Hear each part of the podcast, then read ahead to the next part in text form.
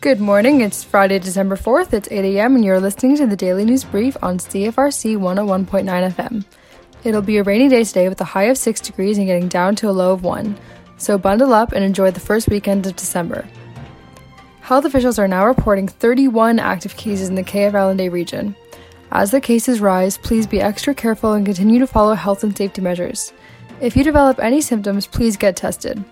A large majority of the cases tracked in recent weeks are of those in their 20s, so students, please get tested at Mitchell Hall if you display any symptoms.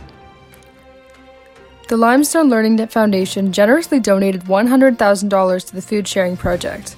The donation was made to promote the health and well being of the students in the Limestone District School Board. This is their largest direct donation to date. The money will help cover the cost of student nutrition programs, it will also go towards home delivery food boxes and grocery store gift cards for over 400 families throughout the school year. If you have a news update you'd like to share, be sure to contact news at cfrc.ca. I'm Sierra Jade. Have a great rest of your day and stay tuned for this morning's Indie Wake Up Call coming up next right here on CFRC 101.9 FM.